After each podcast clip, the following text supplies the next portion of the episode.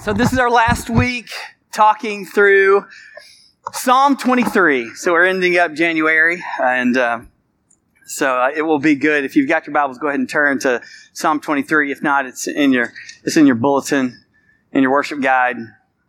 Or if you still don't have access to that, I'll put it on the screen. So, you're 0 for 3, you can't dodge it.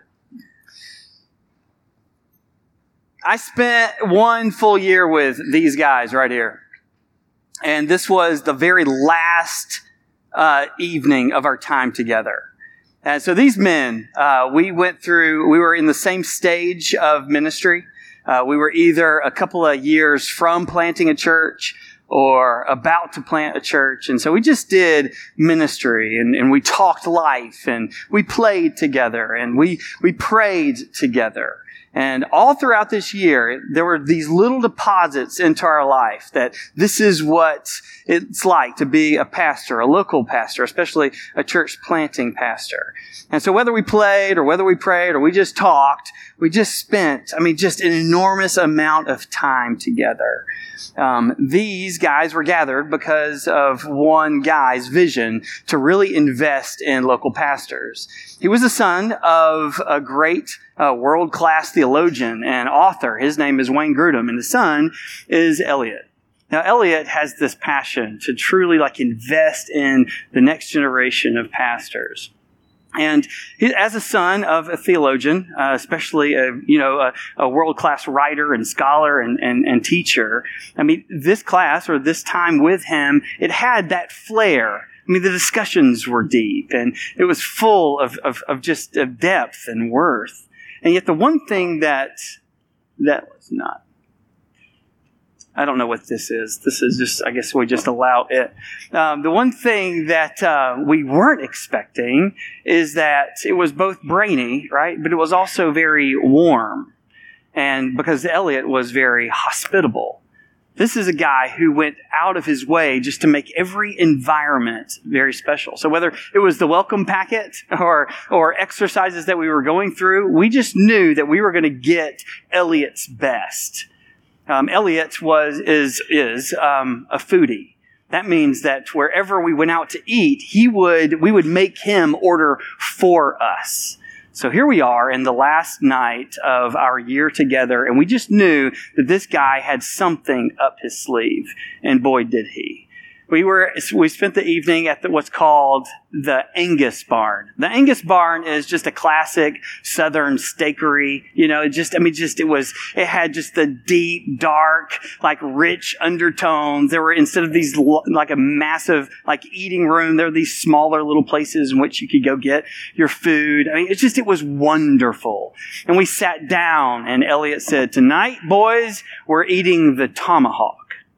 So the tomahawk steak, if you don't know, is a piece, a slab of beef as big or bigger than your plate, and the plates are big. Tonight we're eating the tomahawk. So there we sat and we all had these huge steaks and we ate and we drank and we laughed and I mean we just we just rehearsed and we just went over the whole last year and we just just it was glorious. At one time we were in the middle of sharing stories about ministry and those kinds of things and I start telling the stories about how I faint I just faint when exposed to uh, immediate pain. And so I get telling these stories and the laughter just continues to grow. And at some point we had the attention of everybody in the restaurant because we were just having the best time. It was like six friends who had spent uh, an entire year together. And there was Elliot at the head of the table, looking back affectionately at his young pastors he knew that he was the host of this evening. He knew that because of his forethought and his creativity and his care for us, he created an environment, a place for us to truly enjoy the evening and have a memory that we would talk about forever. And we were leaving the restaurant and it was an amazing night he gathered us in the foyer and he says, Hey, just wait here for a second, if you don't mind. And he waved to a manager and he came and, and, and they exchanged a few words. And Elliot used a phrase or said something that was like he unlocked a code because the manager says, uh, I don't know, you'll have to wait and see. And so Elliot comes back to us, and we're like, wait and see what? We just, I mean, we've been seeing so much and enjoying so much. What else do you have up your sleeve? The manager, about four or five minutes later, he comes back to us and he's like, right this way. And right what way? We thought we had seen it all. And so he walks through this door, and we're just kind of like little ducklings. We just follow this guy wherever he's going, and he leads us right in the middle of the kitchen. So we're there in, I mean, just in the kitchen of the Angus barn. And there was these, these huge kind of just, just pods of, of, of excellence. And there's food and there's meat and there's smells and there's chefs. And it's just, it's amazing. There are actually little tables for two where you could go and reserve a table and just have the, the, the chef's undivided attention. It was amazing. And he just kept going. We walked into the cellar that was floor to ceiling, walls of wine. I mean, more wine than I'd ever seen or other substances that I've ever seen in my life. It was like a movie. Then we went into a smaller room and we just kept walking and it's floor to ceiling cigars. I'm like, where are we and where are we going? It just gets smaller and smaller. We go through this little bitty corridor and he opens the door and we walk into this portico this portico you just see just opens up and there's fire pits and oversized furniture and a view of Raleigh. We were like, where are we? What is this place? It's like a secret, like garden, because it was. And so we just, I mean, it was unbelievable. Here we were, three, six guys, just underneath Elliot's hosting abilities. And through his creativity, through his foresight, and through his generosity, we were able to truly see and feel like he was our host. Today, we're, we're not talking about Elliot Grudem. We're actually talking about the Lord as our host. He's the one who's prepared a table for us. He's the one who has all of like, he can unlock all the secret gardens. He has the bounty of not just the tomahawk and floor to ceiling wine. He has everything at his disposal.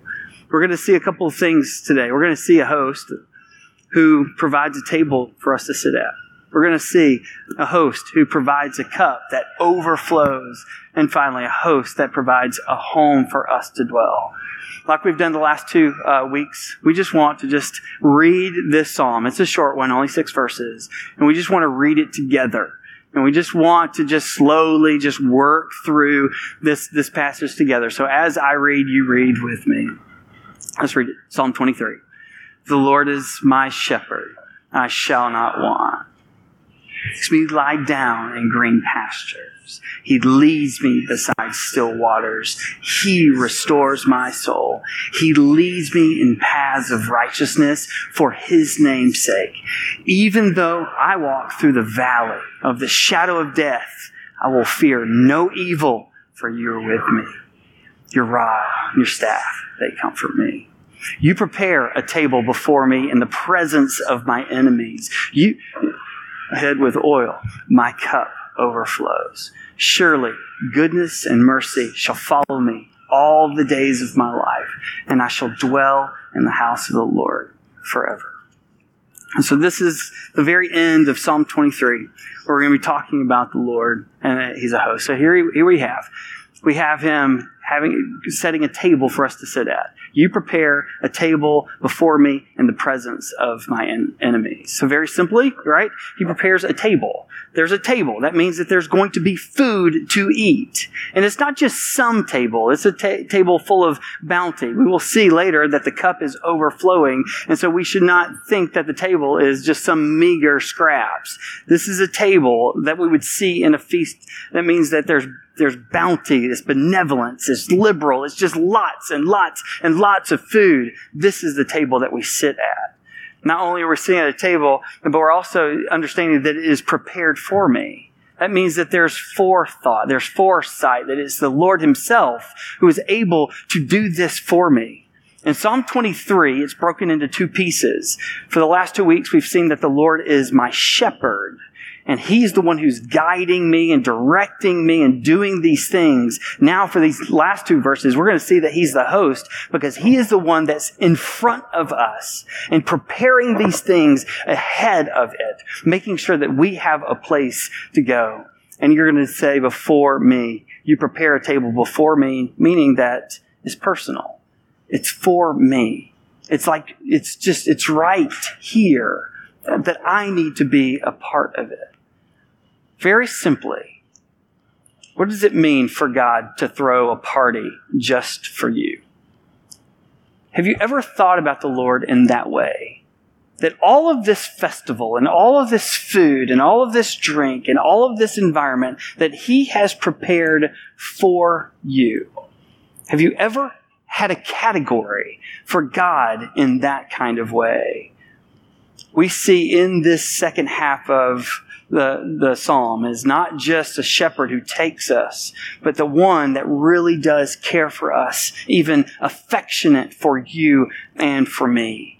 There's an invitation that goes out, and your name is on the invitation for you to show up at this table. He tells us that we are, we are able to sit among his provisions, the things that he is able to do for us. But then also it then says that we're able to sit within his protection. So not only are all of these things going on that he's provided, but it says that we are in the presence of our enemies. So this table is in a unique place.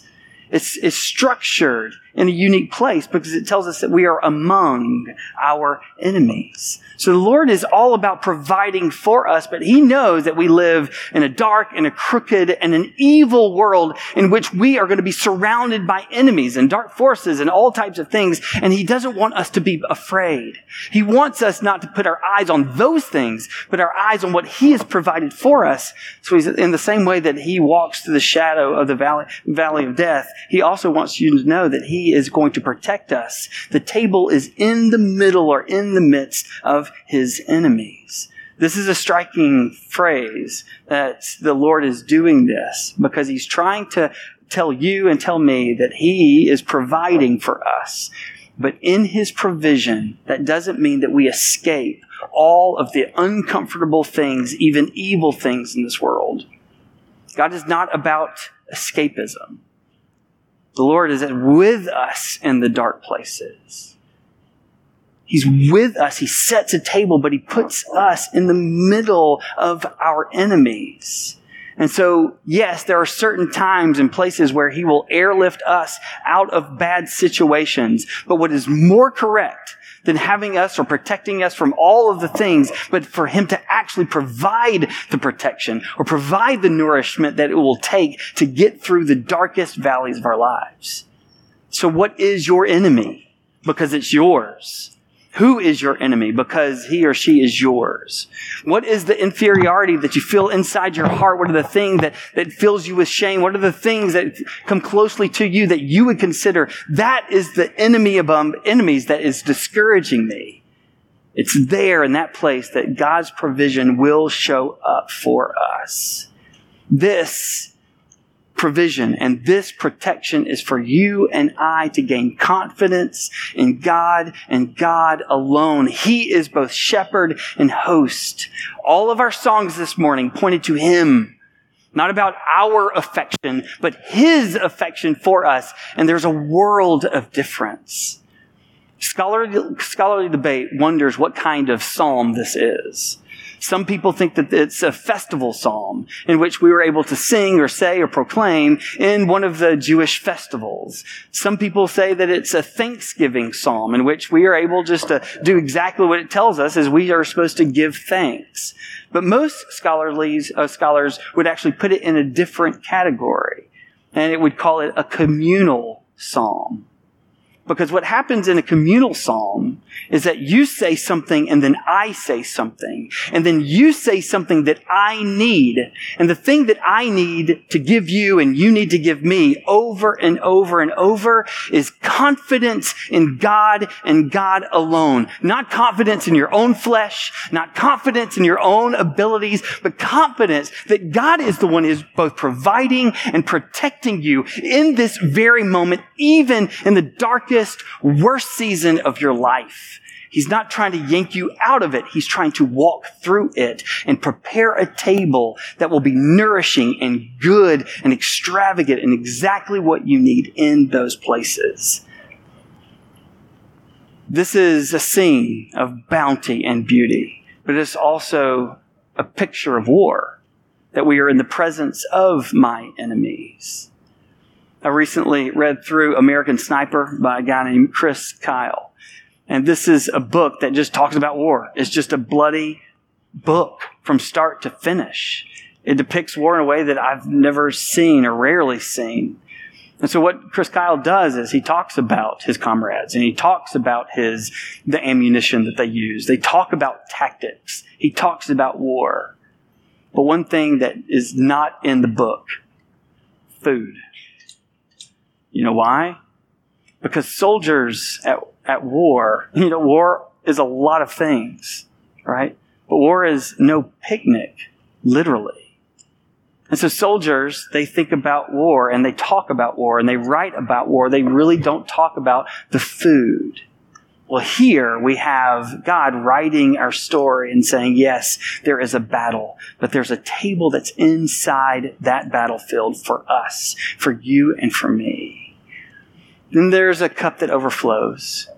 You anoint my head with oil. My cup overflows. Surely goodness and mercy shall follow me all the days of my life. A cup that overflows. This is the idea, right? That there's internal uh, refreshment. This idea that you are tired and you are weary and you are sad and you are beat up and you are, and just fill in the blank and yet there's refreshment that comes. Like a cool shower, right? Or jumping in a cool lake is the same analogy of this idea of being anointed with oil, except for in a very spiritual sense. Oil, especially the anointing of it, means that God's presence is there. In the presence of my enemy, there's internal refreshment. That's why the anointing of the oil comes over my head. From top to bottom, I have the presence of God fully and completely. I know internally this is what you have given for me. And in the same way that you have your head anointed with oil, you have this cup that overflows, literally is sloshing about. The idea of this cup is it's a festival cup.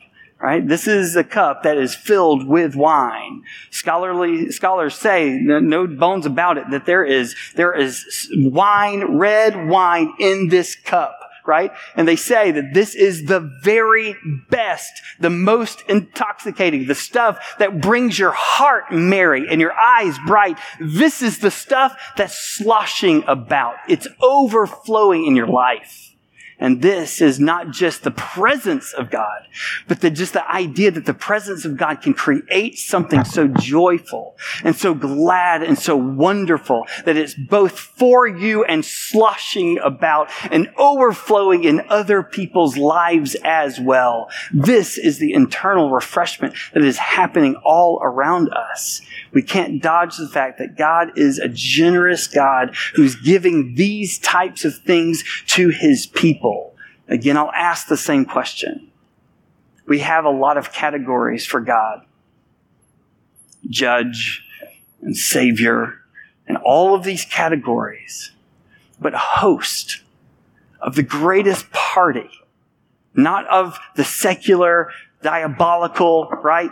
crazy town party, but a holy, beautiful moment where our hearts are glad in Him and each other. This is what the Lord is able to give us. He's able to give us in, internal refreshment. And then also, it has an outward benefit. It's able to like overflow into other things. Surely goodness and mercy shall over, you know, will follow you all the days of my life. My cup overflows. And in both of these phrases, it's as if the substance, all of the goodness is now being outside the cup or the bowl that's being passed because it's having an effect on others.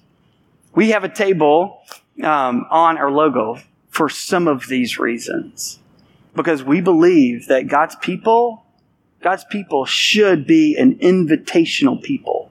We should invite people who are far from Jesus and invite people who are far from community to have a place at the table, to feel welcome to, for the people of God.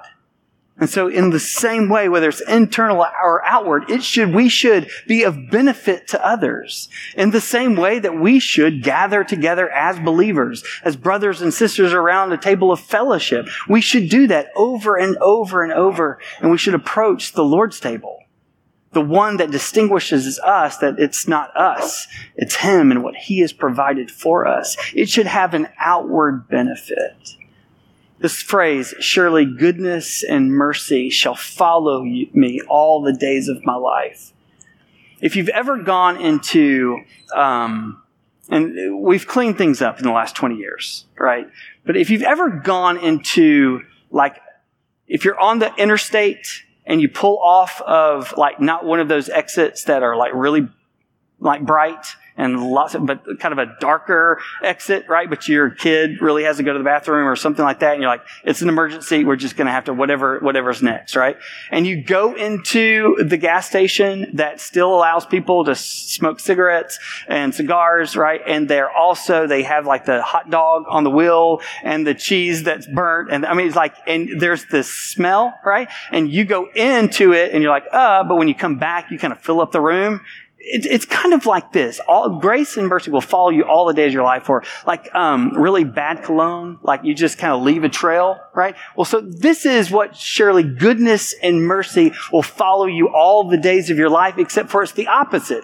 These are the glorious things. These are goodness and mercy. Those are the things that are just going to just permeate all things. There are two words that are outward in benefit: goodness and mercy goodness. This is what God is. He is good. He makes things good, and therefore He allows you to be good. Are you bringing good things to your environments?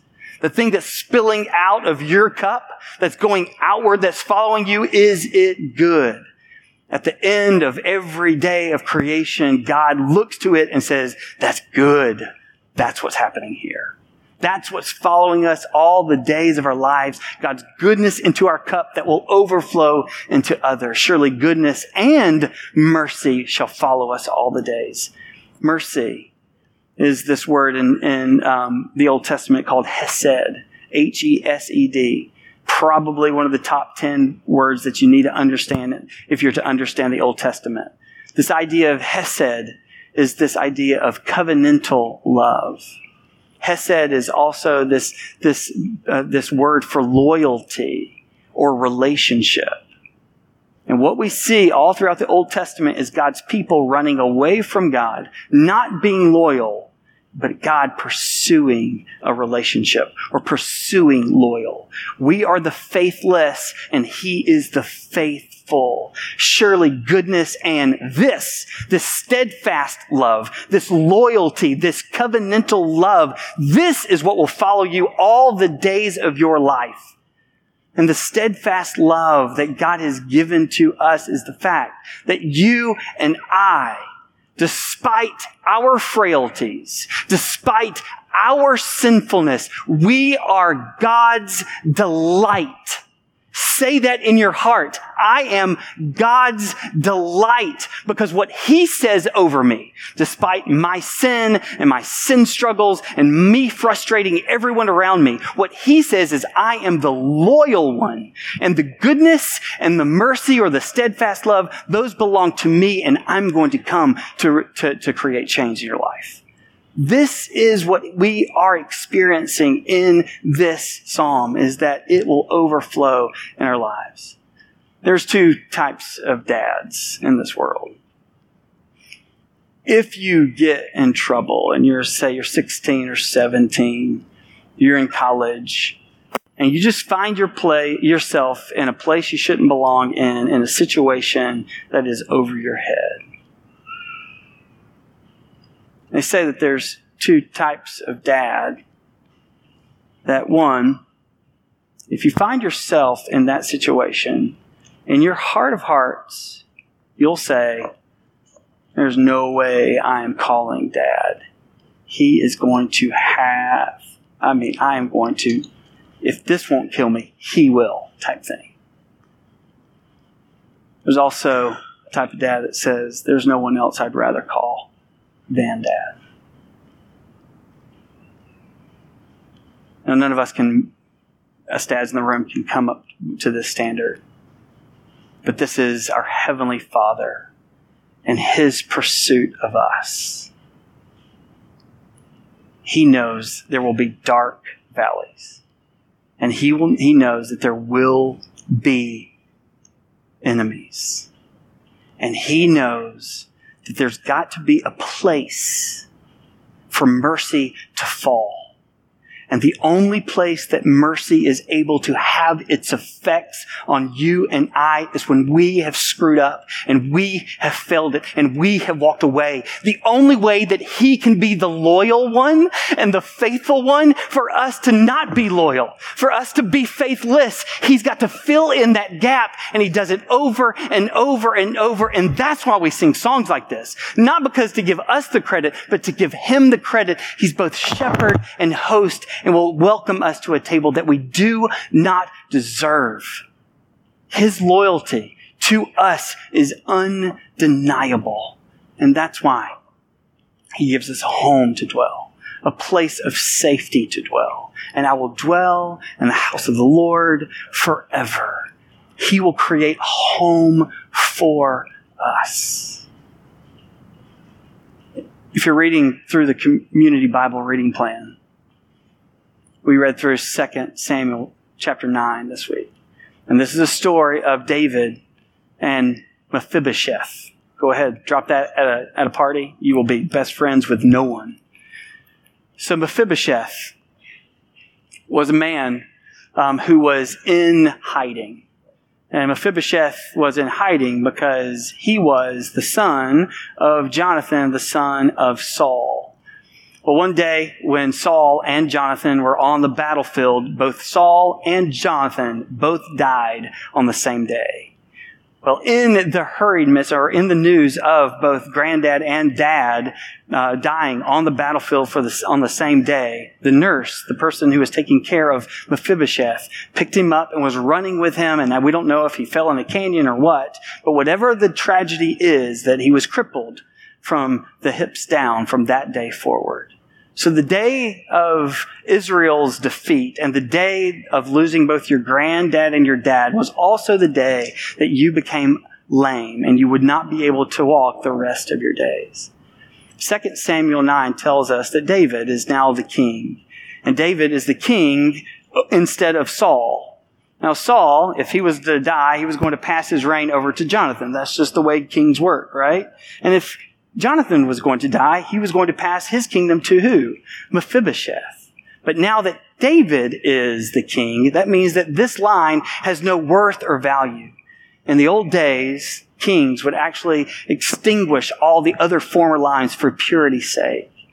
In 2 Samuel 9, this chapter starts with David saying, I need to visit the household of Saul and in everybody's mind, if you were going to visit the household of your former, you know, rival, it was to, that you were going to eliminate his household forever.